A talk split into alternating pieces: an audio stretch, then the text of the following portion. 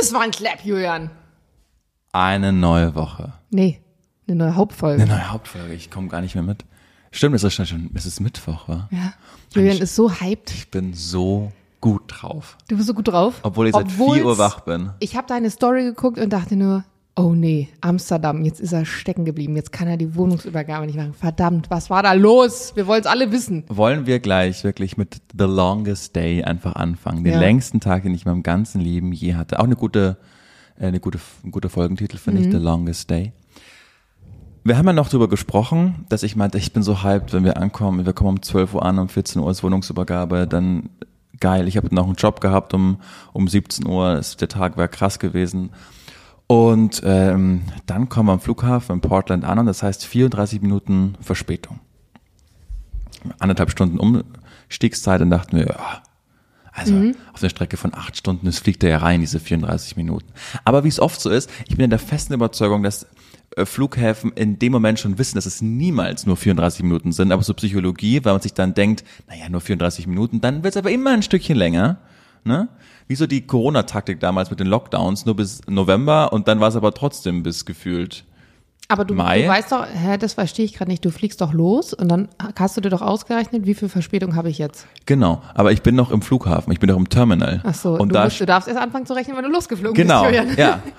So, und es hat sich immer mehr gezogen. Aus diesen 34 Minuten wurde dann einfach immer mehr Zeit, sodass wir dann irgendwann dachten, ja gut, schaffen wir nicht. Mhm. Fuck, wir schaffen das nicht in Amsterdam. Und dann dachten wir, okay, vielleicht fliegt da aber die Zeit rein, weil auf so eine lange Strecke könnte jetzt sein, dass das Mhm. irgendwie reinfliegt. Nee. Egal. Wir kommen in Amsterdam an, wir landen und wir wissen, okay, es wird nichts. Mhm. Dann ist aber wirklich Amsterdam-Berlin so eine Flugtaxi-Strecke. Alle 45 Minuten fliegt da ein Flugzeug. Da dachten wir, na gut, schaffen wir. Aber das hatten ja noch mehr, das Problem. Alle, die in diesem Flieger waren, in diesem riesen Airbus. Einige davon wollten auch nach Berlin. Die, ne? Und dann hat es wirklich der Flughafen in Amsterdam selbstständig schon gemacht. Also du fragst den nicht mehr am Schalter, sondern du gehst da hin in diesen Computer, checkst dein Bordticket, Boardingpass, ja. Bordpass und dann sagt er, ja okay, ihr fliegt um 17 Uhr. Und dann wir, ach du Scheiße. Oh Mann. Jetzt haben wir uns so drauf jetzt Oh, vor Dingen, weißt du, was das Ding ist, was ich gerade denke? Du hast doch gesagt, man braucht immer was Positives, auf das Genau. man sich so freut. Ja. Und dann ist diese Enttäuschung, ich bin sogar gerade enttäuscht. Wirklich, ich war wie ein kleiner Junge und Sophie meinte, so, ach komm, wir nehmen es jetzt positiv und so, was ist schon, also ist ja auch nicht so schlimm, wenn wir jetzt nochmal eine Nacht im Hotel sind. Ich so, Oh nein, mein- ich will Ja. nicht ins Hotel. Ich war seit das. einem Monat im Hotel. Ich will jetzt nicht mehr aus Koffern schlafen. Ich will jetzt endlich ankommen. So, dann habe ich den Makler angerufen, meinte, passen Sie auf, das ist der Stand. Äh, Wir landen um 16.40 Uhr, das heißt, schaffen wir es um 18 Uhr, dass Sie vielleicht hier sind und wir meinten, okay, oder kriegen wir hin. Dann war ich wieder positiv. Dann musste ich noch irgendwie schon, dass ich den Job um 17 Uhr, wo ich hätte äh, in Berlin sein müssen, das noch regeln äh, hinbekomme, habe ich auch geregelt bekommen. Dann war ich wieder wie so ein Kind mit, dem- mit Lolli in der Hand, alles ist wieder gut. Dann ging es zum Einchecken und dann hieß es, ja, der, es ist viel Traffic und der Flug verspätet sich um 55 Minuten.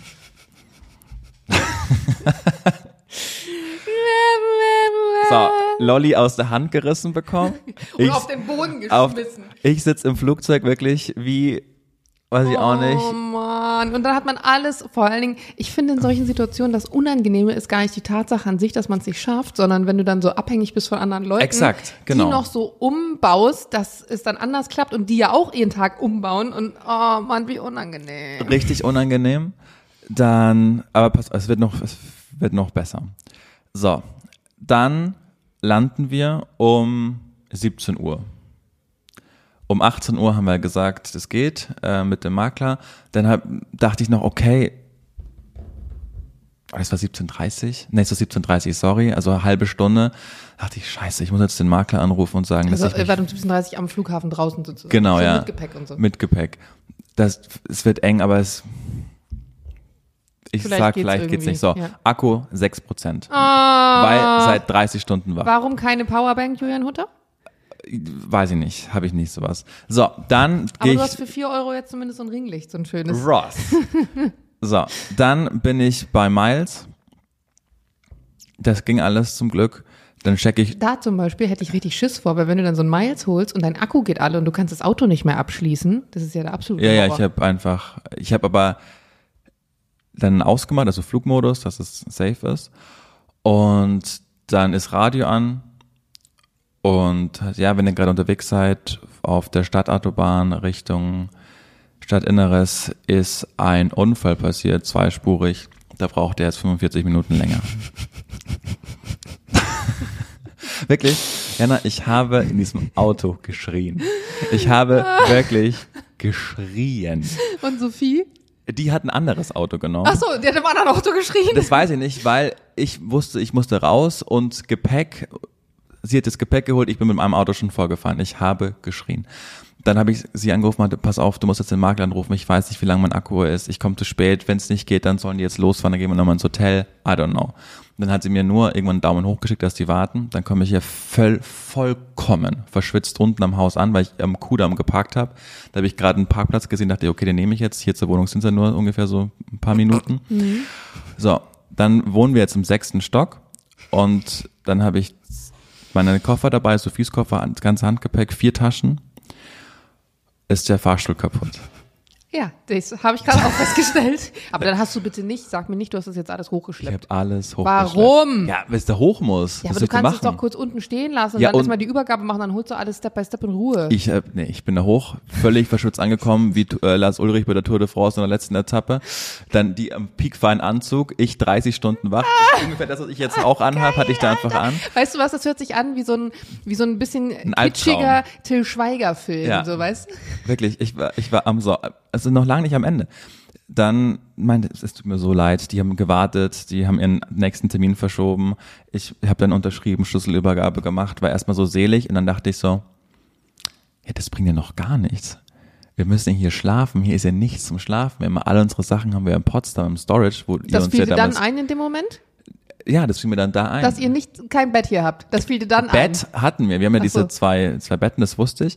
Aber du willst ja eine Decke und du willst ja ein Kissen und du willst ein. Überzug. Hey, du hast doch das Hotel direkt nebenan. Kannst du rübergehen und eins ausleihen. so, dann sind wir nach Potsdam gefahren zum Storage, haben all diese Sachen geholt, die wir zum Schlafen brauchen, wieder diese sechs Stockwerke hoch und sind dann irgendwann um 22.15 Uhr, nachdem wir 30 Stunden lang wach waren, einfach eingeschlafen und ich habe es dir auch Geil wäre noch gewesen, wenn dann der Jetlag so gekickt hätte, dass du nicht hättest pennen können. Ja, nein, nein, aber wir waren wärst. viel zu fertig damit, wenn ich hätte Ja. hätten schlafen können. Und dann habe ich es dir ja auch erzählt, dann ich die Wohnung, die die hat so eine große Glasfront, wir sind, man ist im sechsten Stock, man sieht so über die Dächer der Stadt und die Glasfront ist Südwesten raus und ich war noch nie hier, als es dunkel wurde.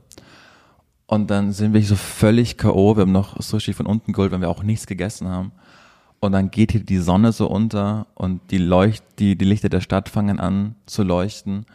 Und zu dir all der Pain der letzten 30 Stunden und all der Pain der letzten Wochen und Monate er ist auf einmal vergessen, weil man in dieser Wohnung steht und denkt, ey, die gehört jetzt uns. Und, Oh, ich habe richtig Pipi. Das ist voll Ja. schön, ja. und, und es ist alles gut gegangen. Ja. Fuck it. oh, Ja, und dann, dann, ich bin noch nie so glücklich eingeschlafen. Das Ich bin noch nie ich. so glücklich aufgewacht. Mitten in der Nacht stehe ich auf, es ist so drei und in Portland ist es ja dann ja mitten am Tag, also so Mhm. ein bisschen hat der Chatlag dann gekickt und ich gehe so, schaue so drüber und Sophie ist nicht da und dann und es ist echt schön, weil hier die ganzen Hotels sind und man sieht wirklich, es ist wie so Großstadt einfach, es sind die Lichter der Stadt, ne? Und dann gehe ich so ins Wohnzimmer und Sophie steht einfach hier vor der Fensterfront und sagt, das ist so schön. in so einem romantischen Ja, Film. ja. Äh, Würde noch fehlen, dass ihr sie so ein Hemd anhat von dir und es ist hinten, fällt es so ein bisschen runter und sie hat so eine Kaffeetasse Ja. dann noch so in der Hand und so. Nein, und dann, und, und die Mut habe ich seitdem. Also du hast mich ja auch heute gesehen. Ich bin so gut drauf. Heute hat der Chatlag zum ersten Mal so richtig gekickt. Also es war die zweite Nacht. Ich bin seit 4 Uhr wach. Aber ich war heute schon einkaufen, hab, äh, was Geil. man so braucht, einfach Ich jetzt alles. Morgens im Film Supermarkt. Ja, aber Hit, wie geil ist Hit Ulrich? So, dann war ich halt auch, dann haben wir so, so einen Store, da habe ich dann äh, Klobürste gekauft und äh, den Eimer, was man fürs Klo braucht und äh, Lappen und alles. Und das, normalerweise würde mich das ankotzen, aber dann, ja, geil Mach für die. Wohnung. Das ist aber wirklich so, wenn man dann so eine Motivation hat und man hat so Bock auf dieses Projekt auf eine Art und Ja. Weise. Ich weiß noch, als wir bei uns die Küche reingebaut haben in die Wohnung, da sind dann auch auf einmal Sachen, die dir normalerweise keinen Spaß machen, die auf einmal total geil sind. Sowas wie losfahren und Spülmaschinensalz kaufen, Ja. weil du das erste Mal halt eine Spülmaschine in dieser Wohnung hast, die du selber eingebaut hast, ist die cool, dich einen ja. fucking Nachmittag gekostet hat. Und dann machen Dinge auf einmal Spaß. Ja, witzig, Eigentlich oder? schon besonders, ja. Ja, Gratulation, Julian. Du bist jetzt Wohnungsbesitzer. Ich bin Krass. Wohnungsbesitzer. Und du hast sogar unten, eben als ich hergekommen bin, das fand ich direkt sympathisch. Also erstmal Parksituation hier zwar schwierig, weil man ein Parkticket ziehen muss, aber man findet einen Parkplatz, das ist schon mal gut. Genau, wenn man hier wohnt, hat man ja so einen Anwohnerparkausweis. Ja. Ne? Ja. Aber halt nicht, als wenn man Ja. Freunde Mhm. ist sozusagen. Und dann bin ich hier kurz rübergelaufen, weil ich ein paar Meter weiter geparkt habe. Und dann kam mir so richtig süß, es geht bei euch so unten die Haustür auf und dann kommt da so im Entenmarsch so eine kleine Kindergarten. Kindergarten. Und die haben alle so süße Warnwesten an. Und das juckt die, also die, die nehmen ja auch die Welt ganz anders wahr. Das juckt die auch nicht, dass du dann da stehst da durch willst. Und ich Nee. stand wirklich so zwischen so einem Kinderpulk, ding, ding, ding, ding, ding, sind die da so zwei Reihen lang gelaufen. Und dachte mir, ach schön, das ist ein guter Vibe. Ich finde generell unten so äh, noch irgendwas so Leben zu haben, so das ist schön. Ja, ja, ich mag das ja auch gerne. Ich, meine erste Frage, Hannes, habe ich mir aufgeschrieben. Ähm, was brauchst du, um dich zu Hause zu fühlen und wie lang? Es ist so witzig, dass du das jetzt fragst, weil ich hatte genau dieses Thema am Wochenende mit einem Kumpel von mir, der Ja. auch gerade lustigerweise sein Haus verkauft hat und wieder in ein Mietshaus gezogen ist, weil er gesagt hat, Warum? er hatte keinen Bock. Er hatte keinen Bock mehr auf Eigentum. Ähm, das war ein Fachwerkhaus, weiß gar nicht, ob das jetzt ein Geheimnis ist, aber ich glaube nicht. Es war ein Fachwerkhaus und er hat sehr viel, also er hat das komplette Haus halt selber renoviert damals und er wusste aber eigentlich die ganze Zeit, dass er nicht in dem Haus für sein Leben lang bleiben wollte und die Verpflichtung, die aber mit einem Eigenheim natürlich einhergeht, Haus, mit einem ne? Haus vor allem, ist natürlich groß. Und wenn du eigentlich weißt, das ist aber gar nicht das, wo ich bleiben will, dann ist natürlich die Motivation, was wir gerade beschrieben haben, Mhm. gar nicht mehr da. Ja, und deswegen sind die umgezogen. Und da hatten wir auch so ein bisschen dieses Thema, weil wir, also Jules und ich ja auch dann immer überlegen sind mit Haus und hier und da und genau die gleiche Frage hat er gestellt. Also er meinte wirklich, was ist für dich zu Hause? Und ich finde, man kann das auf zwei Ebenen sehen. Zum einen ist ja zu Hause für mich zumindest immer der Mensch. Also wenn ich Heimweh habe, habe ich nicht Heimweh nach meiner Wohnung in Berlin, sondern in der Regel nach Jules. Also es ist schon eher die Person.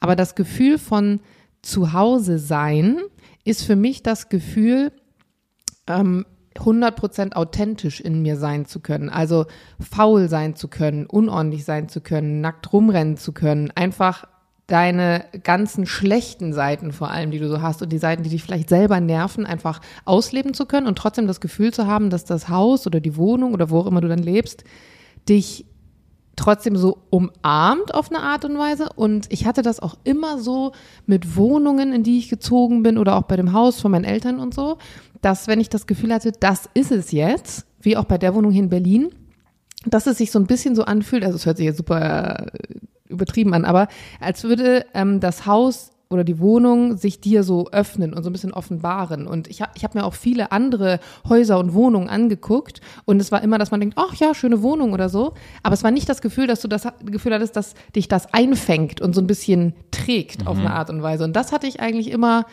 also zum Beispiel jetzt auch in der Berliner Wohnung, dass es so sich einfach richtig angefühlt hat und man auch später in dieser Wohnung das Gefühl hat, das gehört zu mir so auf eine Art und Weise. 1345, das war eine richtig, eine richtig schöne Antwort. Die müssen wir uns, die müssen wir uns rausschneiden. Was denn für dich zu Hause? Ich finde es wirklich eine richtig schöne Antwort, will ich dir nochmal sagen. Das fand Mhm. ich toll. Würde viel unterstreichen. Äh, ich glaube, das kann man nicht so an einem, an einem Moment festmachen. Das ist so ein schleichender Prozess bei mir immer. Aber wenn ich nach Hause komme nach einem anstrengenden Tag und mich geborgen fühle, Mhm. das habe ich in Hotels nie. Oder, also das ist jetzt auch hier noch nicht so, weil noch, Voll, ja, stimmt. In Hotels hat man es gar nicht. genau, ja. Weil Dominik, ich habe dann auch Dominik gefragt, was war, ähm, also wie ist es für dich zu Hause, weil er mir ja auch die Frage gestellt hat. Und dann meinte er, ich finde deine Antwort voll spannend. Bei mir ist es anders. Bei mir sind es zum Beispiel eher die Dinge, die ähm, man hat, an die Erinnerungen geknüpft sind. Also Fotos, Bilder, sowas alles, was man in seiner Wohnung hat. ja. Und das verstehe ich auch. Aber heißt das dann gleichzeitig, wenn ich jetzt zum Beispiel dieses oder jenes Mitnehme. Bild wegnehme, Ja. hast du dann nicht mehr das Gefühl von zu Hause? Und deswegen, mh, ja, ich finde der Raum, in dem man, der Wohnraum so, in dem man lebt, ich meine, es gibt ja auch Leute, die so off, nicht, nicht Offroad, wie nennt sich das, die einfach so raus aus der Gesellschaft, rein in den Wald, in ihrem Zelt oder was auch immer. Und das kann ja trotzdem genauso Aus- zu ja, Hause sein auf ja. eine Art und Weise. Und Ganz besonders habe ich schon, glaube ich, tausendmal gesagt, aber Dominik Blom, denn der ehemals obdachlose Mensch, der meinte, seine Kapuze war sein Zuhause. Krass, das weiß ich gar nicht mehr. Mhm, das, hat er gesagt. Gemerkt, ja. Das ist aber ein, also ich kann das Gefühl total nachvollziehen, weil du dich ja so rein sneaken kannst. Und das Ding ist, ich habe irgendwann mal. Warte, jetzt kommt die Geschichte, dass du in Istanbul warst. Ja, genau, mit dem Kopftuch. Hab ich das schon mal erzählt? Die, hast du on air live im Radio damals erzählt, als er meinte, dass die Kapuze sein Zuhause war. Ja, wirklich, ja. weil das ist die, die gleiche, ähm, das gleiche Gefühl, was ich Ja. dazu habe, weil ich habe ähm, die, die Kampagne geshootet für so einen Kopftuchhersteller in der Türkei, weil ich in der Türkei ja Onstay war und da ähm, gemodelt habe. Und es war crazy, was das für ein Gefühl, für ein positives Gefühl in einem auslöst, weil man durch diesen dass der kom komplette Kopf bedeckt ist, dass du so richtig eingepackt bist, man sich so geschützt fühlt auf Mhm. eine Art und dass die Welt an dir ein bisschen vorbeirauscht und du in deinem Kokon auf eine Art und Weise bist. Und es war richtig positiv. Also es war eine richtig positive Erfahrung. Und vielleicht ist es bei ihm ähnlich, nur dass natürlich die Lebensverhältnisse nochmal anders sind. Ja, ja. Aber meine erste Frage, Julian, Ja. die hat jetzt zwar vielleicht nichts so direkt mit dem Thema zu tun, aber um hier ein bisschen Spice gerade mal in dieses sehr emotionale Gequatsche zu bringen. Ich finde das eine schöne Folge. Ja, war es auch, Ja. war es auch. Wenn du eine Sache nennen musst, auf die du in meinem Leben neidisch bist, welche wäre das?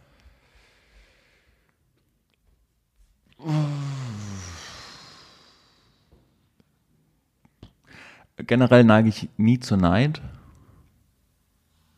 Stimmt, deswegen habe ich mir die Frage auch überlegt, weil ich mir dachte, dass dir das bestimmt schwer fällt, weil du bist nicht Ja. der Typ, der neidisch ist, Nee. weil du selber ja glücklich bist in deinem Genau. Leben. Mhm. Aber wenn du müsstest. Mm. Also, das habe ich dir, glaube ich, schon mal gesagt. Ich beneide dich um den Zustand, dass du wirklich in die Richtung entwickelt sich es bei mir ja auch. Ich bin ja nur noch halbtags jetzt äh, fest angestellt und das genieße ich auch sehr. Aber ich beneide dich darum, dass du schon wirklich völlig frei bist. Verstehe ich gut. Ja, dass du davon gut leben kannst. Also ich könnte auch ohne meine Energy-Station überleben und leben, aber halt bei weitem Aber nicht so entspannt. aber bei Ja. weitem nicht so komfortabel. Vor Ja. allen Dingen halt, was so die ganzen Sozialversicherungssachen Voll. und so betrifft. Ja. Ähm, das ist schon, mir macht es auch einfach immer noch Spaß. Also das muss man schon auch sagen. Und da ich meine eigene Sendung und aber ich habe so einen trotzdem. Beitrag gelesen vorgestern, da ging es darum, warum kommen Menschen zur Arbeit? Also wenn die zum Beispiel Mhm. in einem Job arbeiten, wo eigentlich viel Homeoffice möglich ist. Was ist der Grund, warum Menschen zur Arbeit kommen? Soziale und, Interaktion. Richtig, es Ja. sind die Kollegen und die Kolleginnen. Und das Genau. ist es ja jetzt auch auf eine Art und Weise. Ich meine, klar können wir hier sitzen und einen Podcast aufnehmen. Jetzt sehen wir uns persönlich, normalerweise digital. Oder du machst was mit Johnny oder du schreibst irgendwas für jemanden. Aber das ist ja eher was allein passiert und dann gehst du aber in den Sender und da ist alles voll und Mhm. Genau. jemand sitzt in der Redaktion und so. Ja, und, und ich, ich mag die auch echt gern. Also ich bin halt schon Ich komme auch immer gerne dahin. Oder? Also ich bin ja nicht so oft da wie Ja. du logischerweise. Aber ähm, zum Beispiel hatten wir jetzt ja einen Monat Pause, also Sommerpause vom, ähm, Podcast. vom anderen Podcast. Und ich habe letztens schon wieder so innerlich auf meinen Kalender geguckt und dachte mir, ach, warst du auch jetzt schon lange nicht mehr im Sender. Ja, genau. Das ist auch immer schön. Ja, ich finde auch. Also ich, ich, ich freue mich da auf die Gesichter und man hat immer einen, einen Spaß und werde das jetzt auch nicht ewig machen. Ähm, aber so, dass ich da jetzt, ich hatte mal vor fast einem Jahr den unbändigen Wunsch, da wegzukommen, Mhm, weil was vorgefallen ist. Ja. Das hat sich jetzt aber wieder erledigt und, und seitdem ist es so, ja, man ist da jetzt ein paar Stunden am Tag und weiß, man sieht die dann da und die Arbeit ist jetzt nicht mehr so anspruchsvoll wie früher. Nicht, weil sie, ähm, weil mein Anspruch schlechter wurde, sondern weil ich es einfach schon so oft gemacht habe und so eine Routine drin habe. Das ist doch wie mit Freundschaften, was wir letztes Mal hatten. Ja. Dass es manchmal auch einfach so Epochen gibt und Episoden, in denen man in denen man irgendwie was, was nervig findet und nicht so Bock hat oder so, aber wenn man grundsätzlich, glaube ich, happy ist mit dem Ganzen Ja, finde ich auch. als Übersicht, dann, dann ist es eigentlich Aber was Gutes. Rückfrage, wir stellen ja immer die Rückfrage. Ja. Was ist, Ähm, so witzig, weil ich habe mich extra vorbereitet, weil manchmal bin ich ja die Partei von uns beiden, die dann nicht die Rückfrage Ja. beantworten kann. Und vorhin habe ich mir darüber Gedanken gemacht und war extra so. Und ähm, auf jeden Fall, jetzt kann ich sagen, auf jeden Fall Die diese Wohnung. Wohnung, also nicht die Wohnung an, an sich, weil ich bin ja nicht ein Wohnungstyp, ich bin ja ein Haustyp, aber dieses Licht hier drin, das ist halt immer, wenn man weit oben wohnt. Mhm. Meine Freundin wohnt ja auch ga- ganz oben. Und das ist wirklich wunderschön, dass man einfach immer hell hat und nicht so diesig. Und du hast immer das Gefühl, das Tageslicht ist da. Und es macht sowas Positives mit einem, dieses Tageslicht. Mhm. Bei uns ist es ja so, dass der hintere Raum, der das Wohnzimmer ist, Ja, in dem ich mich nie auf, das ist so dunkel da drin. Deswegen ist ja auch dann Jules mit seinem Schreibtisch und seinem Zockergedöns da eingezogen, weil er braucht halt die Dunkelheit so. Aber für mich ist es, ich bin fast nie in diesem Zimmer, weil es mir einfach viel zu dunkel ist. Aber das ist wirklich richtig, richtig schön. Für mich persönlich, ich, mir würde ein bisschen Grün fehlen. Ich bin ja auch so ein Gartentyp und mag das ja so raus. ja noch, Aber der ja. Balkon hat ja Potenzial. Ich meine, der ist so riesig. Könnt ihr euch ja komplett zuballern. Ich freue Ja, mich wirklich schon aufs erste Barbecue. Ich sehe da, ich sehe richtig hier so einen Grill. Grill, ne? Ja. Ich, äh, und dann hier die Leute so, hier kannst du richtig schön ganze Nudelsalate und so hinstellen. Ja, ich weiß noch nicht, ob es ob es ein Balkon oder eine Terrasse ist, weil er zieht sich ja über die ganze Wohnung, also über die eine Seite. und Mhm. Was ist ja die Definition von Terrasse, ist halt jetzt die Frage. Scheiße, ich bin nicht mit dem WLAN verbunden. Ja, ich auch nicht. Wir haben, der Techniker kommt erst morgen. Aber wir sind ja hier, wir haben ja ein Hotel. Das ist so witzig. aber sag mal, Heinisch, aber auf- darauf konntest du dich ja nicht vorbereitet haben, weil die Wohnung hast du noch nicht gesehen. Das Nee, aber heißt, ich habe mir gedacht, und ich habe ja auch schon Bilder auf Insta gesehen, Mhm. ähm, dass die sehr hell sein wird. Und ich wusste in dem Moment, dass ich darauf neidisch sein würde. Okay, verstehe. Na gut. Zweite Frage von mir. Du warst ja Flugbegleiterin. Zwar nur auf Kurzstrecke, aber Nein, Mittelstrecke. Mittelstrecke, Mhm. okay. Und deshalb mit dem Jetlag, ich habe das jetzt, dadurch, dass ich gezwungen war, so lange wach zu sein, glaube ich, habe ich den jetzt so ein bisschen überlistet, auch wenn ich heute um vier schon wach oder 4.30 wach war, aber ich wäre sonst eh eine Stunde später aufgestanden, nicht so schlimm. Wie macht man denn das, wenn man das beruflich, wenn man beruflich Jetlags hat? Mhm. Gibt's dann einen Masterplan? Du gehst einfach auf ein Zahnfleisch. Okay, verstehe. Also man sagt, ähm, also manche Leute schlafen vor, also ich kenne das zum Beispiel von Jules Trainingslagern. Da hat er es manchmal so gemacht, wenn er eine lange Zeit irgendwo verbracht hat, zum Beispiel immer im Winter war Florida Trainingslager, dass er schon hier in Deutschland teilweise zu der Uhrzeit trainiert hat, wie er in Florida trainieren würde, oder wenn Olympische Sp- Spiele oder Weltmeisterschaften oder was auch immer war, immer trainiert hat zu den Uhrzeiten, wie sie gerade da wären, um den Körper darauf vorzubereiten. Aber wenn du fliegst, dann bist du ja nur ein paar Stunden vor Ort so ungefähr. Jetzt meinetwegen eine Langstrecke New York, dann bist du da zwei Tage oder so. Du bist ja trotzdem komplett gerädert, wenn du dann wiederkommst. Und dann hast du natürlich ein bisschen frei, hast dich gerade so wieder an Deutschland gewöhnt, dann gehst du auch zum nächsten Flug. Also es ist einfach unfassbar anstrengend für den Okay, Körper. verstehe. Es gibt keinen Trick. Ja, manche machen das ja ihr ganzes Leben. Ja, aber die ähm, haben dann auch teilweise, also die, die das wirklich schon lang machen, haben ja alte Verträge. Mhm. Das heißt, die brauchen auch nur ihre fünf Flüge im Monat. Wenn sie fünf Langstrecken machen, dann ist gut. Ah, also es gibt okay. auch super viele, die haben so ähm, Studentenverträge, wenn du Mhm. so willst. Die fliegen dann nur, wenn sie dann Semesterferien haben. Und dann machen die halt einfach ein paar Langstrecken. Dann sammelst du ja schon deine Stunden und dann ist der Drops gelutscht. Mhm. Verstehe. Und ich hatte ja Mittelstrecke, das heißt, ist viel anstrengender eigentlich, weil du fliegst die Stunden halt hin, du fliegst die Stunden zurück, du kannst nicht zwischendurch pennen, wie die Leute auf Langstrecke. Und du hast das Pech, du hast diese Ruhezeitenregelung nicht, die die haben, mit von wegen 48 Stunden, und du stehst da am nächsten Morgen dann halt wieder. Und es ist wirklich ein Job, der, der echt manchmal, also Wie ist Mittelstrecke definiert? ähm, also Mittelstrecke ist schon international, aber eben jetzt nicht irgendwie zehn Stunden ein Leck, sondern du fliegst maximal, bei uns waren das so fünf Stunden ein Okay. Leck, aber du fliegst ja auch fünf Stunden zurück, bist schon bei zehn Stunden, dann bist du eine Stunde vorher da, weil du ja deine Vorbereitung machen musst.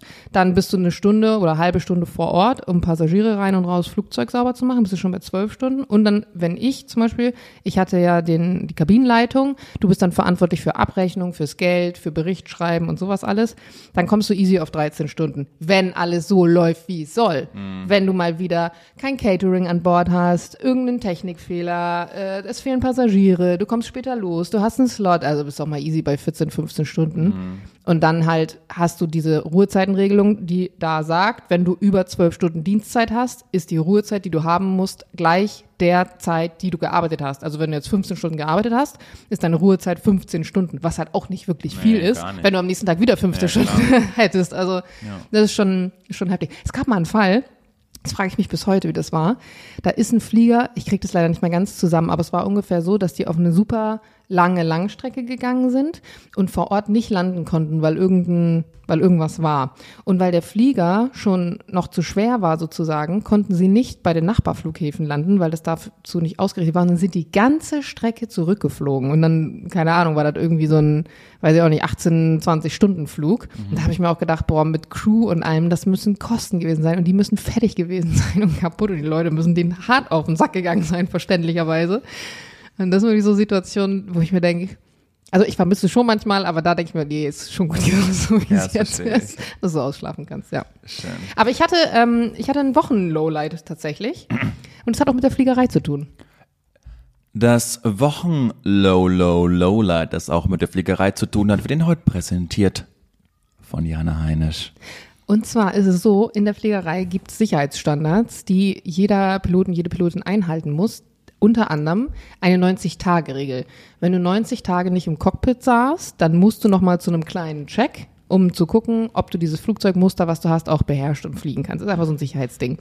Und ich bin mal wieder über meinen 90 Tagen gewesen, was ja auch schnell mal passiert, und wollte gerne mit einem Kumpel fliegen gehen. Und dann habe ich mir gedacht, okay, dann fliege ich einfach vorher mit einem Lehrer vor Ort diese drei Runden. Du musst dann einfach drei Platzrunden, nennt sich das Fliegen. Das ist sozusagen einmal um den Flughafen, landen, wieder hoch, nochmal um den Flughafen, landen, wieder hoch. Das dreimal, der guckt, ob du alles kannst und dann ist gut. Also habe ich zu meinem Kumpel gesagt, komm, wir machen das so. Wir treffen uns vor Ort. Du, also dich setze ich kurz ab am Vorfeld. Ich schnapp mir meinen Fluglehrer, gehe mit dem diese drei Runden fliegen, dann lande ich, komm runter den Fluglehrer schmeiße ich raus, du steigst ein und dann fliegen wir los. Mhm. Okay.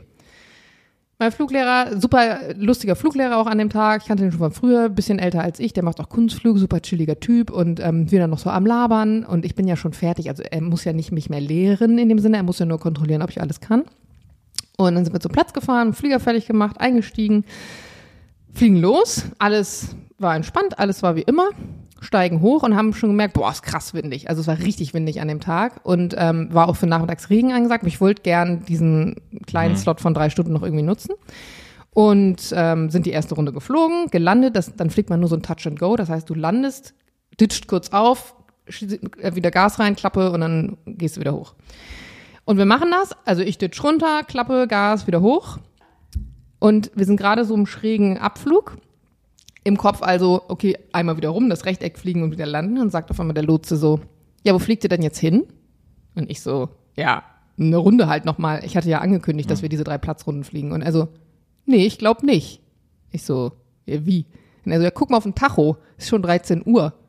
Und ich so, ja, und? Und dann ist mir eingefallen, dass wir am Platz eine Ruhezeitregelung haben, die da sagt, wenn du zwischen 13 und 15 Uhr den Platz verlässt. Aber das musst du doch gecheckt haben, was du angemeldet hast. Das weiß ich auch, das wissen wir. Aber wir haben nicht darauf geachtet, weil wir so gelabert haben und hier noch geschnackt, okay. dass es schon dann kurz vor 13 Uhr war. Ich hatte im Kopf, es ist so Viertel vor und dann dachte ich, ach, das passt ja noch. Weil mit meinem Kumpel wollte eh, eh ein bisschen weiter wegfliegen, Mittagessen vor Ort und zurück. Das hätte gepasst. Aber es war dann 13 Uhr und ich hatte meine dritte Runde noch nicht fertig. Und ich dann so, ja fuck, ähm, wir wollten eigentlich jetzt noch anderthalb Runden, also ich wollte jetzt landen und dann die letzte Runde nochmal fliegen. Kannst du das irgendwie ins System eintragen? Kannst du sagen, dass es 13 Uhr ist oder irgendwie so? Hat mein Lehrer dann auch gesagt. Und dann so, nee, habe ich schon eingetragen, ihr müsst jetzt wegbleiben. Und ich so, ja gut, ich bleibe jetzt nicht eine Stunde weg, unten ist, wartet noch mein Kumpel. So, ich so, ja, ich habe dann gesagt, ja, wir haben jetzt nicht so viel Sprit mit für wegbleiben, wir kommen mit zurück und landen. Dann hatte ich aber nur diese zwei Runden.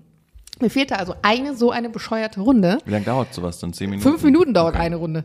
Wenn überhaupt. In manchen Plätzen dauert die drei oder so. Und dann war es halt wirklich so, dass mein Kumpel, der ist von fucking, vom, vom BER da unten wohnt er, umsonst dahin gefahren, weil du bist nicht, ich wäre dann illegal unterwegs. Ich dürfte mit dem nicht fliegen, wegen dieser einen Runde und dann, weil es 13 Uhr war und es gab, ich hätte ja auch nicht die Möglichkeit gehabt, jetzt eine Stunde weg zu, also ich hätte dann eine Stunde wegbleiben müssen, um dann wiederzukommen, dann hätte mein Kumpel da unten eine Stunde warten mhm. müssen, einfach so. Also es war so eine ärgerlich, weil ich dachte mir so, es kann doch nicht wahr sein, jetzt muss ich wirklich nochmal wiederkommen, um eine so eine Runde zu fliegen, um wieder legal unterwegs zu sein. Und es war wirklich, ich habe mich so geärgert. Ja, und dann? Ja, dann äh, sind wir nicht geflogen.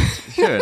und dann hat er dir jetzt zuschauen dürfen bei zwei Runden. genau. Ja, und das, das, war auch so, wir sind so gelandet und er kommt so richtig motiviert zum Richtung Flugzeug gelaufen ja. und ich so, mm, so mit dem Kopf und er so, guck mich so an, ich so, ja, warte mal eben. Und dann mein Fluglehrer, der sagte, ja, sorry, es war meine Schuld. Ich so, naja, wir haben beide nicht drauf geachtet, sind wir mal ganz ehrlich. Und er hat es ihm dann erklärt. Ähm, und er war auch gar nicht sauer. Also mein Kumpel okay. war gar nicht sauer. Aber ich war so sauer, weil ich hatte ja einen Plan und da ist ja auch immer Vorbereitung mit dabei und so. Und das ist dann manchmal in der Fliegerei. Also ich finde super, dass es so viele Sicherheitsstandards gibt. Ich sage es auch immer wieder, ist auch wichtig. Aber halt so eine Sache wegen so fünf Minuten, die haben mich so geärgert. Ich glaube auch geärgert hat sich, das war das Low, Low, Low, Low, Low, Low, Low, Low, Low, Low Light der Woche. Präsentiert von Jana Heinisch als ich geflogen bin von Portland nach Amsterdam, war neben mir ein Mann, der war Tscheche aus Prag, hat sich vorgestellt, hat aber auch jemand seinen Namen gesagt, Czech Republic, Prag, no English. Mhm. Okay. Und der war einfach acht Stunden neben mir gesessen und du hast ja wirklich so viele Filme und Serien. Du kannst sogar Der hat keinen einzigen geguckt. Du kannst, kannst Spiele schauen. Ja, du kannst Spiele schauen. Äh, Spiele spielen. Du kannst Spotify hören. Ne? Also du musst nicht mal des Englischen mächtig Der- sein. der es gibt nichts auch gemacht. tausend Der hat gar nichts Sprachen. gemacht. Jana, der hat acht Stunden lang Nichts gemacht. hat er auf diesem Bildschirm geschaut und da gibt's ja am Anfang diese, diese Erstausschnitte, das ist immer dieses Flugzeug, Ja. wo dann die Dateien Ja, ja, draufstehen. ja. Hat er acht Stunden lang angeschaut. Ich so, wie, also, ich konnte es, Geil. ich wollte ihm, ich konnte es ihm auch nicht erklären, weil ich kein Tschechisch kann, dass er da auch auf Tschechisches auswählen kann und, und nicht unbedingt auf Englisch was anschauen muss. Aber der hat einfach acht Stunden lang stoisch auf diesen Bildschirm geschaut, Krass. wo nur diese Fluganalysten-Dateien waren. Einfach, okay, jetzt sind wir da und wir fliegen gerade so schnell und dann kommen wir an. Acht Stunden er drauf geschaut. Das war ein völlig gebrauchter Tag für ihn. Krass. Also Jules ist auch so ein Typ, der steigt in den Flieger ein und es gibt zwei Optionen. Entweder der lehnt sich links an am Fenster und pennt bevor, bevor Takeoff. Der wacht auch erst wieder auf, wenn du gelandet bist und schon alle ausgestiegen sind. Oder der setzt sich hin, packt seine Kopfhörer rein, linkt sich sein Nackenkissen um, wählt einen Film aus und guckt den ganzen Flug durch. Wirklich. Ja. Der ist auch nicht ansprechbar und gar nichts. Und ich bin überhaupt nicht so, weil bei mir ist es immer, je mehr Optionen du mir gibst, Mhm. umso weniger wähle ich aus. Ja. Und meistens tatsächlich gucke ich dann auch keinen Film auf Was machst du dann? dann denke ich nach meistens, äh, höre ein bisschen Musik. Dann, ich bin ja so jemand, ich kann super gut nachdenken, wenn so, wenn ich Musik höre auch. Und ähm, ich mag die Zeit tatsächlich, in der man sich nicht berieselt und mal seine Gedanken sortiert. Ich brauche das manchmal zwischendurch. Ah, ja. Manchmal gucke ich dann auch noch einen Film oder so, aber also manche, die machen das ja wirklich so ein nach dem anderen. Die ziehen, oder ich, ich könnte es gar nicht verarbeiten so schnell. Doch, doch. Habe auch drei Filme angeschaut. Und da wollte ich dich fragen, schaust du dann, wenn du da bist, schaust du dann die Filme an, die du schon mal gesehen hast? Nein, das mache ich sowieso nie. Okay. Ich lese auch keine Bücher doppelt. Ich gucke keine Filme doppelt. Ich, also ich glaube, den einzigen Film, den ich mal doppelt gesehen habe, war ziemlich beste Freunde, weil ich auch einfach die Musik so cool finde. Und wenn ich mal Filme doppelt schaue, ist es meistens so. Einaudi. Genau. Ist es meistens so, dass ich nicht weiß, dass ich den schon mal geguckt habe und dann erst so in den letzten 20 Minuten merke, ach, den kenne ich ja. Witzig. Ich mach's immer, ich sag die Zweidrittelregel. Mhm. Zwei Filme, die ich noch nicht kenne, einen, den ich schon kenne.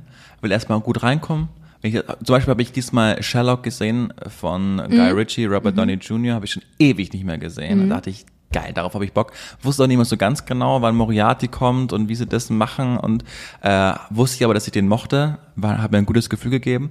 Dann habe ich Schlaflos in Seattle geschaut, weil, und ich muss jetzt auch mal meine Amerika-Reise mal ein bisschen äh, nochmal besprechen eigentlich. Weil zum ersten Mal war ich in Seattle, eine fantastische Stadt. Könnte ich mir auch vorstellen, mal so ein Jahr da zu leben. Also in der, also so theoretisch, dass man sagt, ja, könnte ich leben?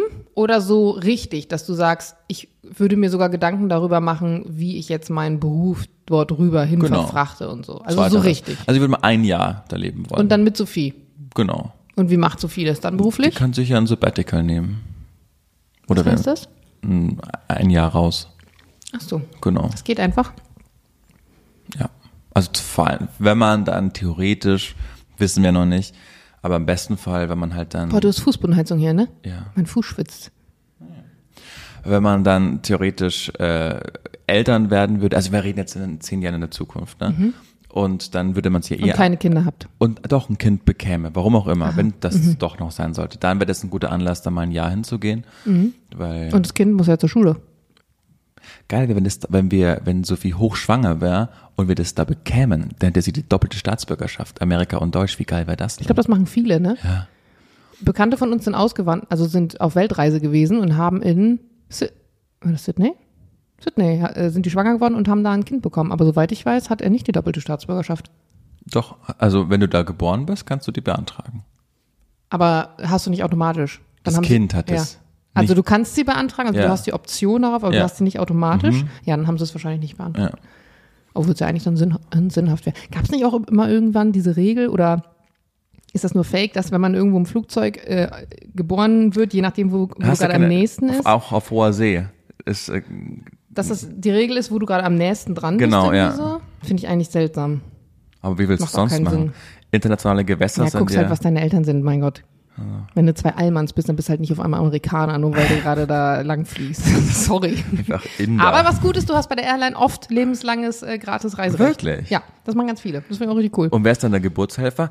Das finde ich spannend. Ihr, habt ihr da eine Ausbildung dann auch für? Jein, also wie auf Mittelstrecke nicht so viel, weil es ist halt nur Mittelstrecke. Das heißt, du hast ja immer einen Flughafen, wo du schnell runter kannst. Aber die auf Langstrecke haben schon Aber wer fliegt denn im neunten Monat? äh, du darfst bis zur 36. Woche, glaube ich, fliegen. Und es ist ja nicht selten, dass Kinder in der 36. Woche kommen. Spannend. Und ist man dann, ist das dann auch so filmisch, dass man dann erstmal fragt, ist ein Arzt an Bord? Ja klar. Digga, also eine Geburt mache ich auch nicht freiwillig. Und bei so einem Langstreckenflug ist das ja schon wahrscheinlich, wenn es auch nur ein Zahnarzt ist, scheißegal. Zumindest jemand, der weiß, wie man dann irgendwelche Zugänge legt oder keine Ahnung. Naja, und sonst ist der Klassiker, heiße, heiße, heißes Wasser, Tücher und dann gib ihm. Ja. Also da, vor allen Dingen auf dem Boden, wenn, ach, ganz ehrlich, so ein Gelli-Boden, ne? Willst du nicht wissen. Nee, da willst du auch kein Ja, Kind nee. gebären. Nee. Also das hat dann Allergien des Todes später. Ja. Oder vielleicht auch gar keiner, weil Oder auch gar keine, so abgehärtet ist, ja. Weißt du, wo die meisten Bakterien im Flugzeug auf einen warten? Auf den Sitzen, Nein, es ist, auf der, den Tischen, es ist der Gurt. auf den Gurten. Ja, aber es ist ja fast der Sitz. Ja. Ja, ich dachte da- da eigentlich auf ja der Toilette, aber das ist. Ja, aber die Toilette wird ja gereinigt, der Gurt ja nicht. Oh, oh. Ich glaube auch, ich bin da fest überzeugt, dass im Hotel, dass diese Fernsehbedienungen nie gereinigt werden. Ich glaube, die werden eigentlich abgewischt. Weil manchmal, dann kommst du in so ein Hotelzimmer und hast du noch so die Streifen das find von so, so und der Lappen ist wahrscheinlich der Lappen, der schon fürs Klo benutzt wurde. Dann find ich so einmal, so, einmal so rübergewischt. Einmal so schnell rübergewischt. Ich muss, ich bin ja eh so ein Monk und wenn ich weiß, dass ich im Hotelzimmer bin und dann die Fernbedienung anfasse, ich äh, schrubb Weißt du was, du musst dir lange Hände. Nägel wachsen lassen und dann kannst du einfach nur mit dem Nagel, dann musst du es nicht so richtig anfassen. Das ist so Aber es ekelhaft. passt gut zu meiner äh, zweiten Frage, Ja. Julian. Auf welches kleine Gadget kannst du kaum noch verzichten, obwohl es eigentlich ziemlich unrelevant ist, dieses Gadget? Sagt man nicht irrelevant? Irrelevant ist dieses Gadget. Schuhlöffel. Geil. Ja. Wirklich? Ja. du ein Schuhlöffel, Ich Kind? liebe Schuhlöffel. Äh, Ich überlege gerade, ob du bei mir schon mal einen Schuhlöffel... Immer. Ja? Ich weiß auch, wo der ist. Ich weiß, dass der von Ikea ist. Ich liebe diesen Schuhlöffel. Geil. Ja. Und bei dir? Q-Tips. Na, aber für die Ohren. Ja.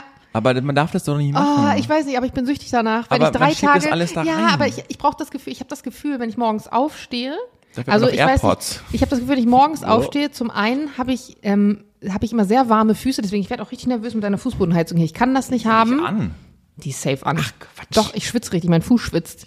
Und das habe ich auch morgens mein Ohr. Ich habe das Gefühl, mein Ohr von innen, Ist das schwitzt. an. Ich habe jetzt gerade meine Birkenstocks ausgezogen, die ist kalt. Du hast du schw- neigst Ich habe einfach doch zum nicht Schwitzen. einfach nur random heiße Füße. Erzähl mir doch keinen. Es liegt vielleicht an mir, Heinrich, heizen die weil ich unten. jetzt Eigentümer bin.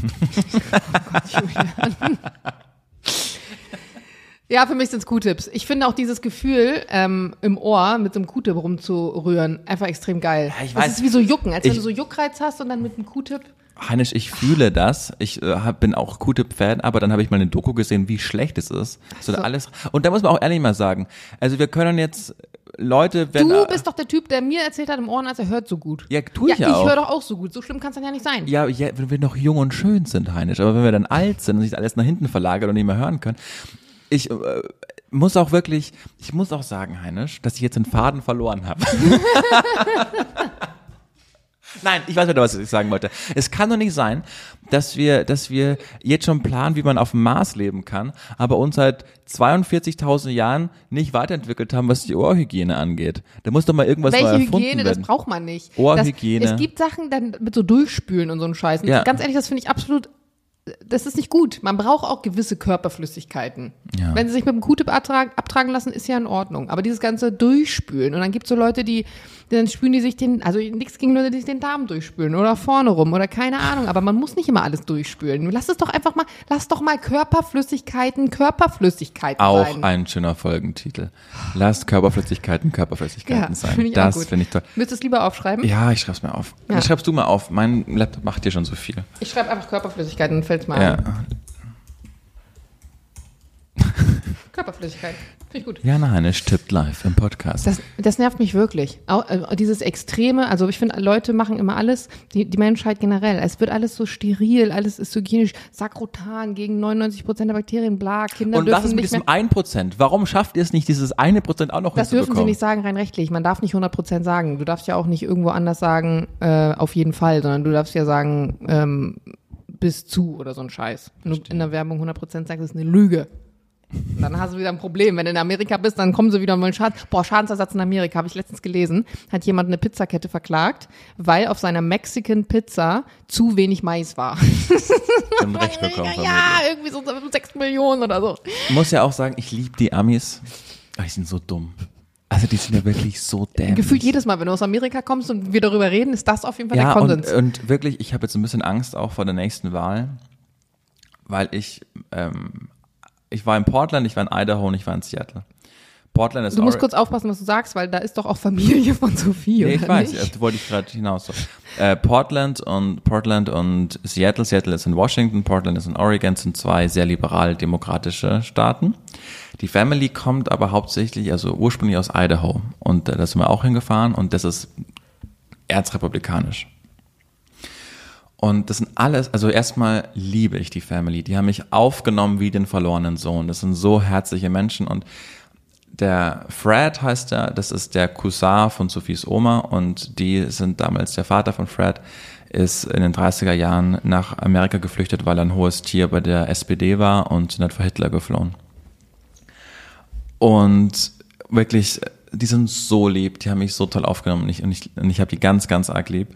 Aber die sind Jörn hat sie lieb, jetzt kommt aber der Shitstorm. aber die haben so und deshalb plädiere ich auch für das öffentlich-rechtliche System. Das haben die Amis nicht, deshalb gibt es da Fox News und CNN. Fox News ist republikanisch, CNN ist liberal und beides ist nicht gut, weil beides so populistisch auf ihre Art und Weise ist und und die glauben halt alles.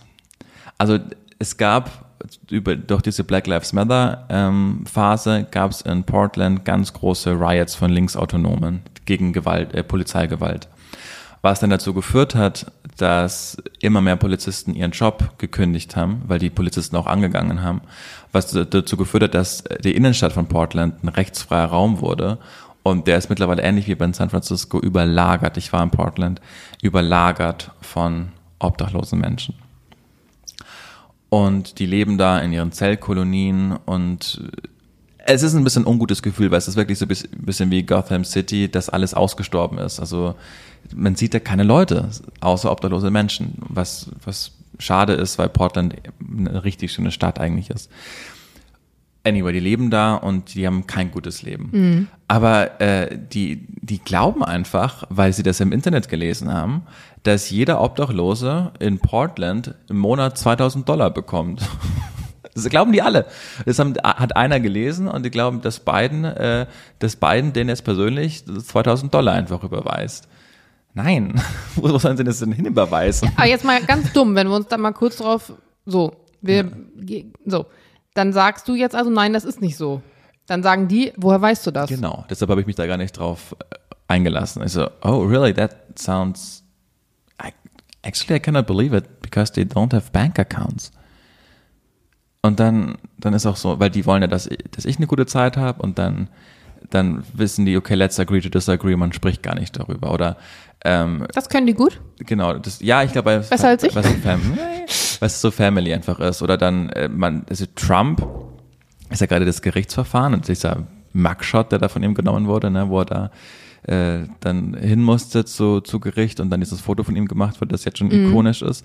Und die sagen halt, die sind der festen Überzeugung, dass das einfach eine fest angelegte Kampagne der Demokraten ist, dass die jetzt alles machen wollen, damit äh, der nicht mehr zur Wahl antritt. Und wenn du dann da mitkommst, das sagt, Leute, es gibt recordete Aufnahmen, wie Trump den Wahlleiter anruft und sagt, stop the count und wir müssen noch 68.000 Stimmen finden, damit ich Präsident bleibe. Es gibt die Aufnahmen, das hat der Mann gesagt, Nein, das ist gefaked. dann ist es gefaked. Und Das ist halt total schwierig, finde ich, weil das ist genauso wie mit Flacherdlern, weil die letztlich, wir hatten das Thema schon mal, alles, was du sagst, einfach als, Genau. nein, das ist fake ja. betiteln. Und wie willst du eine Debatte führen, wenn das als Gegenargument immer, sind, nein, ja. das ist fake Ja, ist, genau. weil dann brauchst du dich nicht mehr unterhalten. Das habe ich auch schon, genau, haben wir schon oft hier im Podcast gesagt. Jedenfalls habe ich echt ein bisschen Angst, ähm, dass, dass die den Trump einfach, also dass, dass dem das eher nützt als schadet. Weil man, weil alle Gerichtsverfahren, die da jetzt kommen, nehmen die einfach noch mehr als Beweis, dass die Demokraten ihn verhindern wollen. Oder dann erinnere ich mich an den letzten Tag und dann meinte die. Sind es Trump-Wähler? Ja, ja, sind ja alle Republikaner. Und dann war ich so am letzten Morgen. Wie, wie geht dir das dann damit? Ja, wie soll es mir damit gehen? Also, Das ist so ein bisschen für mich schwierig, wie wenn bei mir jemand die AfD wählen würde in der Ja. Familie. Ich weiß nicht, wie ich damit umgehen würde. Ja, man spricht, äh, man spricht einfach nicht über Politik. Die wissen, dass ich da eine andere Meinung oder dass wir eine andere Meinung haben. Und aber dann versuchen sie so Vorstöße, und dann hieß es auch wieder so, ja, also man weiß jetzt, dass die Demokraten und Biden, dass die jetzt Corona wieder absichtlich hochholen wollen, damit dann es Lockdowns gibt und dass dann nur Briefwahl sind und dass dann wieder die Demokraten gewinnen. Sowas äh, und dann äh, es war auch so, dass die beiden Administrationen die, die Lockdowns ja geforst hat und dass, dass äh, Trump nicht gewinnt. Und dann meinte ich so, well, but actually that's not true because the Trump administration forced it for the first time because it was before the election. No, it was the was the Democrats. No, Trump was in charge back in time. Oh, you think? Uh huh. Yeah, I'm not sure about that. Mm. Also, okay, ich muss dir doch jetzt in deinem eigenen Land nicht erzählen, dass Corona 2020 stattgefunden hat, als Trump noch in Charge war. Ja. Also so, ja. was soll ich da sagen? Ne? Dann ja. let's, well, the coffee. Da könnte ich nicht let's agree to disagree, weil, Digga. Yeah, but I, I like, I like the coffee, thanks for that. oh mein Gott, nee. Nee, äh, nee. Vielleicht, ja, vielleicht, das könnte ich vielleicht noch von dir lernen. Nee, eigentlich nicht. Aber nein, weil dann ist es so, das musste ich dann auch so für mich feststellen, dass der halt eine unterschiedliche Meinung hat, wahnsinnig ungebildet teilweise sind. Äh, jetzt nicht die Family, aber andere Bereiche Amerikas. Und dass, dass ich das aber dann trennen kann, weil die halt einfach so nett zu mir sind mhm. und so nett zu Sophie sind. Naja, das trennen zu können ist ja auch eigentlich das, was uns, also was ich finde ich jemanden, jemanden mh, mm, reif macht oder erwachsen. Also ich mhm. finde, das ist sehr erwachsen zu sagen, du hast eine komplett andere Meinung als ich. Wir kommen hier auch nicht auf einen Konsens und trotzdem kann ich mich mit dir an einen Tisch setzen, ja. weil man das einfach trennen kann. Absolut. Also ich habe der, der ähm, mehrere Verwandte und dann waren wir, äh, das war jetzt, was ich gerade erzählt habe, war in Portland und dann sind wir nach Idaho weiter und zu, einer, zu der Schwester von der von der Tante von Sophie. Ursprünglich kommt sie eben alle aus Idaho, republikanisch. Und da hatte ich das Gefühl, bei der Familie konnte man das ein bisschen durchdringen, weil die auch meinten, ja, und mit dem Krieg und dann, ähm, dass das, dass das jetzt auch nicht so richtig glauben können und dann wurden wir aber so echt ein bisschen emotional, weil wir meinten, nee, die haben auch keine Ahnung, wie Europa funktioniert und meinten sie, ey, sechs Autostunden von Berlin, wo wir wohnen, ist dieser Krieg. Und als der angefangen hat, Sophia, der, die arbeitet ja in der polnischen Grenze, äh, war so ein Auffangbecken am Anfang, so ein Zeltlager, wo die dann gekommen sind, die Flüchtlinge, und sich registriert haben und meinte so, das ist alles passiert, ich bin Zeuge davon. Und dann haben die richtig, oh mein, I, I, I get goosebumps, als sie erzählt hat, dass das halt sechs Autostunden weg sind, von mhm. wo sie halt arbeitet.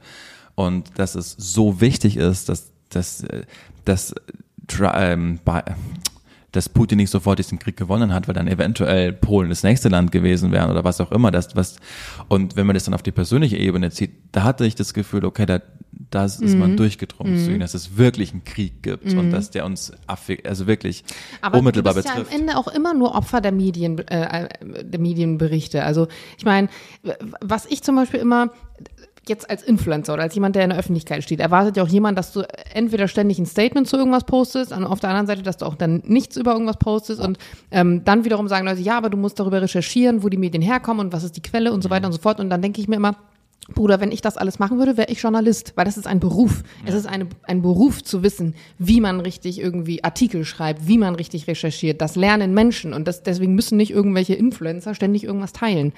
Und das ist aber ja total schwierig dann in einem Land, wenn du einfach, du hast ja keine andere Wahl, außer dich auf das zu verlassen, was andere berichten. Also quatschst du das ja nach und natürlich fängst du jetzt nicht an, wenn du jetzt zum Beispiel Amerikaner bist, zu gucken, was schreibt die FAZ denn darüber. Also ja, klar kannst du machen, aber ist ja jetzt irgendwie nicht der Standard. Das ist halt deine News. Du hast halt Fox News oder CNN. Ja. Und Fox News ist halt rechtskonservativ und CNN ist Mitte liberal oder Mitte links, genau. Und, und die, die heizen sich aber gegenseitig auf und du wirst ja. nur noch äh, angefeuert, entweder von der linken oder von der rechten Seite. Und es gibt nichts mehr dazwischen. Deshalb ist das Land ja auch so geteilt weil es nur noch schwarz und weiß eigentlich gibt. Es gibt auch fast keine Mittelschicht mehr, sondern nur noch arm und reich. Das ist echt super gefährlich und, äh, und ich gebe Aber ich finde, recht. das ist eine Tendenz, die wir in Deutschland auch so langsam bekommen. Ja, ja, deshalb plädiere ich aber so für das öffentlich-rechtliche System, weil da versucht man wirklich noch objektiv neutrale Nachrichten zu geben. Ne? Und äh, auch gefärbt, vermutlich.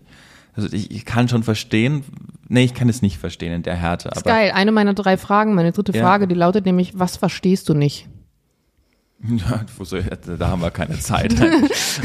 Was fällt dir als erstes ein? Das?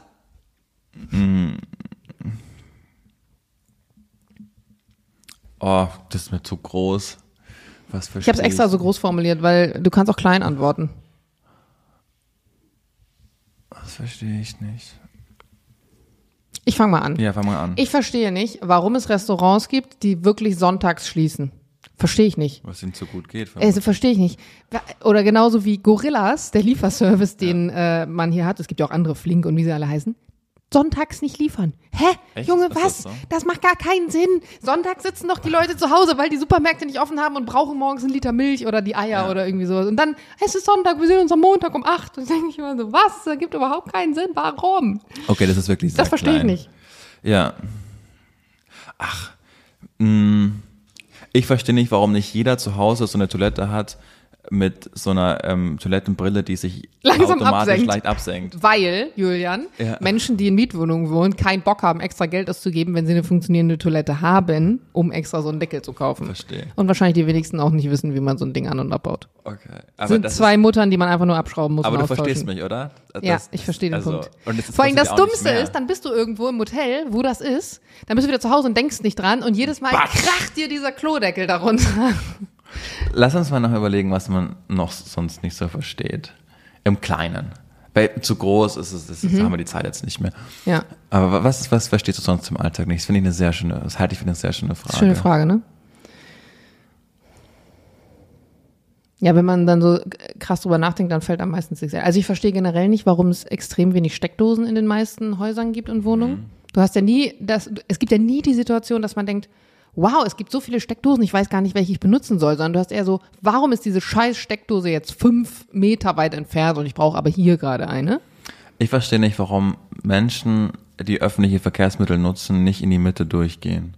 Ja, verstehe ich auch nicht. Der, also weil sie vielleicht vor nur, der Tür das ballt ich, sich alles, geht doch in die Mitte. Einfach. weil sie vielleicht nur eine Station fahren. ja, aber dann äh, kann ich sagen, geht bitte vorbei.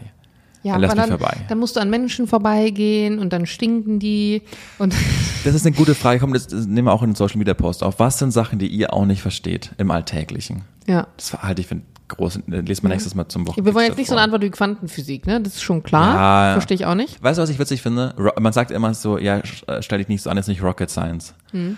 Und was sagen die, die dir bei der NASA arbeiten? Stell dich nicht so an, es ist nicht. Die können nicht stimmt. sagen Rocket Science.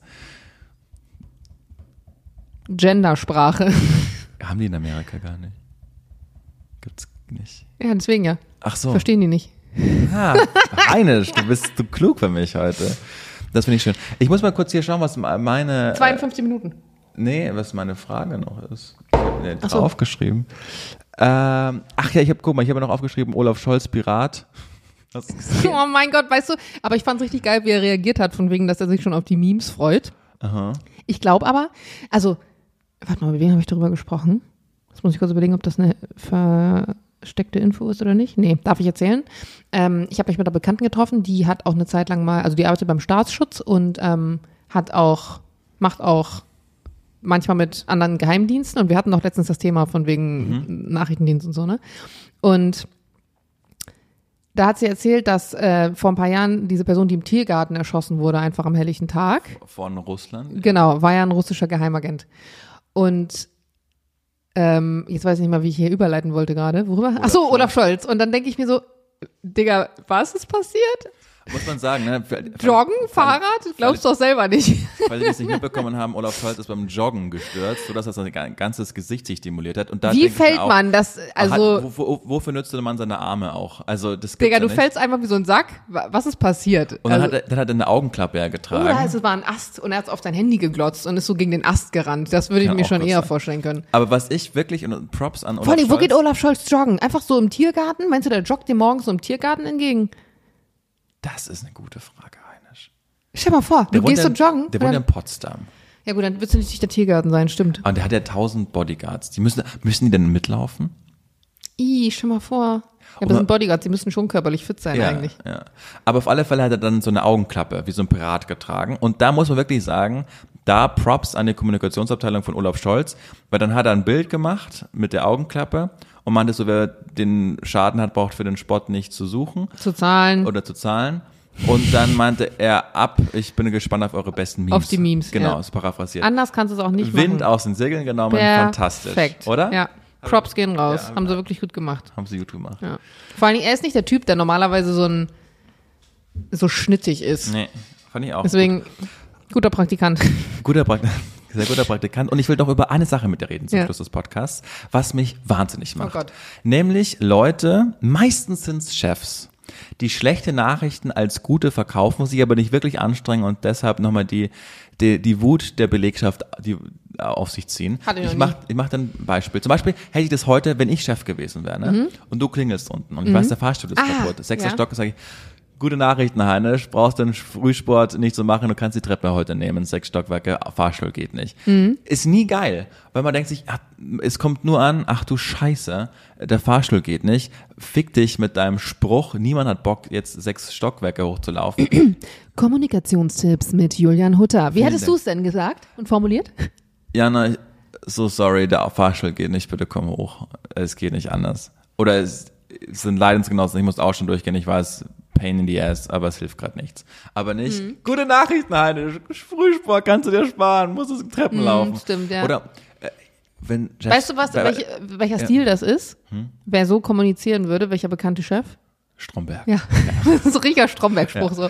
Äh, genau. Oder äh, gute Nachrichten, äh, Jana. Hier Morning Show. Äh, sind die Zahlen schlecht? Ziehen wir dich von ab. Aber du bekommst den Vormittag, kannst du länger schlafen und äh, ist die entspannteste Schicht. Tolle Nachrichten für dich. Stimmt, ja. So, nee, so funktioniert's halt nicht. Hast So, recht. weil man nimm den in den Arm und sag, pass auf, ähm, hart, kurz aber schmerzvoll, du wirst von der Morningshow abgezogen, die Zahlen sind einfach zu schlecht. Wir arbeiten dran, dass wir dich da wieder neu aufbauen. Jetzt gehst du erstmal einen Vormittag rein, wir nehmen ein bisschen Wind aus den Segeln, Ja, machst du dein Ding, wir helfen dir und dann kriegen wir dich schon wieder hin. Ich finde generell Chef sein ähm, ist, ist ja schon eine Herausforderung auf eine Art und Weise, aber ich finde heutzutage bist du auf einer persönlichen, coolen und emotionalen Ebene ein deutlich besserer Chef oder eine deutlich bessere Chefin, als wenn du einfach autoritär auftrittst, weil Ja. niemand hat Respekt vor einem so richtig gefakten Autoritären. Nee. Also Ja. finde ich zumindest. Du musst, du musst eine natürliche Autorität eigentlich einfach mitbringen, ne? Aber, Ja, aber die bringst du halt nicht dadurch mit, dass du halt solche Sprüche Ja. klopfst, sondern da, dadurch, dass du Leute zum Beispiel mit Respekt behandelst. Ja.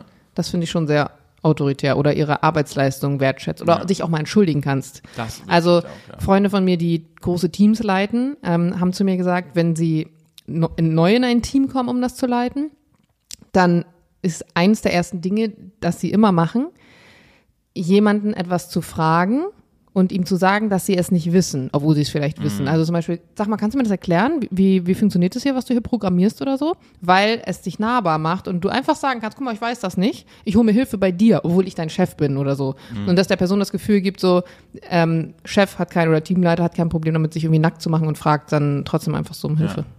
Eigentlich gute Sache. Mir ist gerade noch so ein Gehirnfurz gekommen, als du, ähm, ach ja, einen kleinen Brr-Moment hatte ich noch. Den erzähle ich jetzt noch. Der kleine Brr-Moment, der Jana Heinisch gekommen ist, als sie mir zugehört hat. Jetzt von Jana Heinisch. Mann, deine, also diese Anmods, die werden irgendwie immer schlechter, Julian. Schlechter? ja, Warum ich weiß nicht schlechter? warum. Die sind so extrem lang. Kurz und knackig, das reicht. Okay, ich mache sie absichtlich lang, weil ich es witzig finde. Aber dann mache ich sie dann noch kurz. Ja, das ist wie low, low, low. Das ist übertrieben. Ist nicht gut. Ihr könnt mal in der Story abstimmen. Der Oder? Brr-Moment der Woche wird Ihnen präsentiert von Jana Heinisch. Ja, okay. Ich war gestern auf einer ähm, Kinopremiere, war ein deutscher Film. Und unter anderem habe ich da ähm, Stefano Zarella getroffen, der ja, Ist das der Bruder von... Äh, das ist der Bruder, genau, Und was kann der so? Stefano, Ja. kochen. Oder zumindest Rezepte posten. Und wie ist der bekannt geworden? Warte kurz. Ich habe mit dem mal zusammen so eine Burger-Challenge gemacht. Da ging es darum, dass wir beide, wir haben beide ein Burger-Rezept gepostet und es musste abgestimmt werden, welches Rezept das bessere ist. Und das Rezept wurde dann in Köln an so einem Eventtag von uns beiden in so einem Foodtruck gekocht und umsonst verteilt. War so eine Aktion. Und ähm, da haben wir uns kennengelernt und den, den Tag auch zusammen verbracht. Daher kennen wir uns. Und klar, man kennt sie dann so von Social Media und irgendwie reactet mal auf irgendein Video oder so. Und den habe ich dann gestern gesehen. Und ähm, ich bin ja so ein Typ bei Filmpremieren oder so. Ich ich, ich takel mich nicht ganz so gerne so extrem auf. Obwohl ich eigentlich verstehe, wie das Prinzip von solchen Premieren funktioniert. Nämlich, wenn du eine Person bist, die in der Öffentlichkeit steht, möchtest du ja in der Regel Presse für dich, gute. Bestes Ding ist natürlich Print. Wenn du zum Beispiel dann als Print mit irgendeinem Outfit, was du dir dann geliehen hast, manchmal von irgendeinem Designer, in irgendeiner Gala oder bunten landest, dann ist das perfekt, dann hat dieser Tag erfolgreich funktioniert. Und das funktioniert ja so, dass du auf einen roten Teppich gehst, die Leute machen Fotos von dir, die Paparazzi, die laden das hoch bei Getty Images. Dann berichtet hinterher irgendeine Zeitung über das Event oder sucht irgendein Bild, kann dann so Schlagworte eingeben und dann kommt vielleicht dein Bild. Die kaufen das von dem Fotografen. Das heißt, der Fotograf weiß, ah, mit dem Bild von Jana Heinisch habe ich jetzt zum Beispiel Geld gemacht. Das heißt, er wird dich in der Zukunft auch häufiger fotografieren. Und du bist dann irgendwie in der Printversion von diesem Ding. Also das heißt, wenn du Erfolg haben willst auf solchen Events, zieh dich auffällig an, damit du auch gut fotografiert wirst, damit das Foto gekauft wird. So funktioniert das System. Habe ich aber selten Lust zu, weil sich auffällig anziehen als Frau bedeutet dann auf solchen Events meistens, auch wenn du rausstechen willst, muss auf jeden Fall einen hohen Schuh anziehen und das Outfit muss auf jeden Fall, es kann keine Jeans sein oder so. Und da habe ich halt selten Bock drauf. Und gestern war wieder so eine Filmpremiere und ich war so medium motiviert und ich habe zumindest einen Rock angezogen, obwohl ich fast nie Röcke trage, aber das war es dann auch schon so ungefähr. Und auf einmal sehe ich vor mir, so auf dem Teppich ein bisschen weiter weg, Stefano. Und Stefano hatte einfach, als würde der heiraten an diesem Tag, einen kompletten cremefarbenen Anzug an, mit Weste an, komplett lange Hose, es waren 29 Grad gestern in Berlin, und sah wirklich aus, als würde der wirklich gleich zum Altar gehen. Ich dachte mir, was ist da denn los, ne? Hab den aber nur, wie gesagt, von weitem gesehen. Und dann später, als wir im Innenraum waren im Kino, ist er so drei Reihen bei mir vorbeigelaufen. Dann bin ich kurz hingegangen und gesagt, hi, na, moin, lange nicht gesehen, wie geht's? Und ich so, krass, hast du ja richtig rausgeputzt hier heute. Und also, ja. Was der Bruder? Und nein, nein, nein. Es war schon Stefano, also ich kann die beiden unterscheiden. Und dann er dann so, ähm, ja, klar. Und ich so, krass, bist du jetzt auch extra, weil der wohnt in Köln eigentlich, bist du jetzt auch extra für die Premiere hier nach Köln gekommen? Weil ich meine, es finden ständig Filmpremieren statt. Ich gehe ja auch nicht auf jede, dann hätte ich nichts anderes mehr zu tun. Also ja, ich so, krass. Und dann in meinem Kopf dachte ich zwischenzeitlich so, was ist denn bei Stefano los, dass der jetzt extra nach Berlin fährt, nur für so eine Kinopremiere. So, es war ja jetzt ja nicht Barbie oder so, wo man sagen würde, es mhm. lohnt sich. Naja, und dann ähm, ist der Film, läuft der Film. Und dann hinter dem Film, wenn der Cast da ist, dann werden ja alle nochmal aufgerufen. Wer wird aufgerufen? Stefano, weil er in irgendeiner Szene für zwei Sekunden einmal durchs Bild läuft, so ungefähr. Das heißt, er war Schauspieler in diesem Film, was ich aber halt nicht wusste. Und ich dachte mir halt nur so, oh Mann, heinisch. Aber er hat auch nichts gesagt. Und wahrscheinlich habe ich dann gedacht, konnte er halt nicht mal sagen in dem Moment, ja, ich habe mitgespielt, weil man sieht ihn wirklich halt für so drei Sekunden. Das heißt, wahrscheinlich wäre es ihm wieder peinlich gewesen, wenn er jetzt zu mir gesagt hätte, ja, ich habe eine Rolle und das war dann so eine Situation. Ich habe heute überlegt, ob ich ihm noch mal eine Sprachnachricht schicke und dachte mir, das ist voll der Fail, ey. Und dann steht er da mit seiner Sonnenblume und seinem weißen Anzug auf der Bühne und so voll stolz.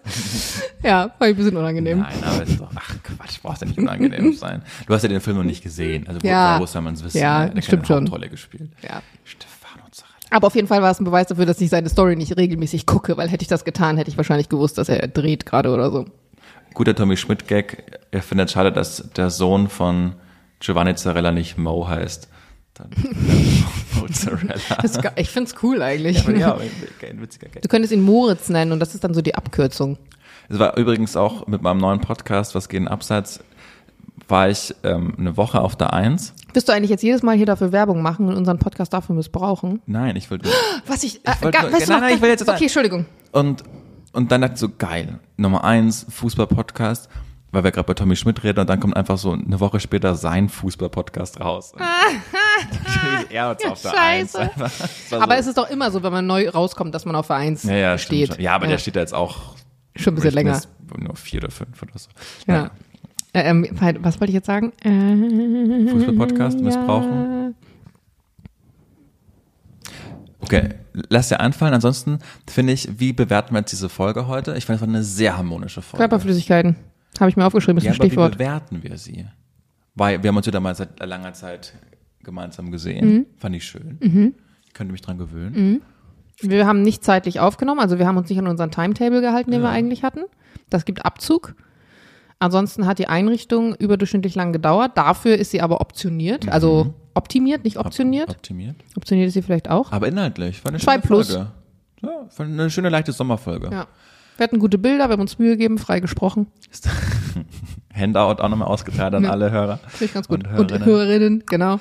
Äh, Heinisch, ist dir jetzt nochmal eingefallen, was du sagen wolltest? Nee, Habe ich dich gerettet? natürlich nicht. Okay. Was würde mir einfallen, wenn ich den jetzt nochmal anhören. Weißt du, das ist ganz oft so, wenn ich unseren Podcast nochmal quer höre, dann höre ich meine eigenen Gedankenfürze, die mir dann nicht mehr einfallen. Und dann will ich immer sagen, Mann, Heinisch, warum fällt dir das jetzt nicht mehr ein? Aber mir fällt es jetzt echt nicht mehr ein. Liebe, dass du Heinisch sagst, jetzt auch mal Ja. zu dir selbst. Jana, Heinisch. Tschüss, dann Julian. fand ich schön.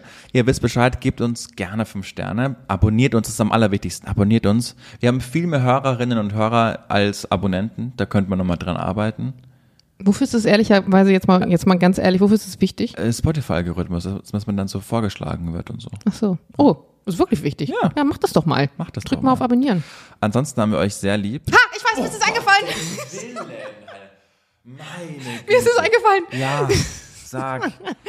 Du, wir haben doch die Umfrage gemacht, Ja, ähm, ob die Leute wollen, dass wir alte Wollen sie Folgen nicht, posten. ne? Ja, siehst du? Ja, habe ich es dir nicht gesagt? du hast den Und alle haben dann auch noch geschrieben von wegen, also ich habe so ein paar Nachrichten gekriegt, so, ja, was soll denn das von Julian? Jetzt hat er seinen neuen Podcast, jetzt will er bei euch nur noch alte Sachen posten oder was? Wo ist Das hier war die? nie die Intention.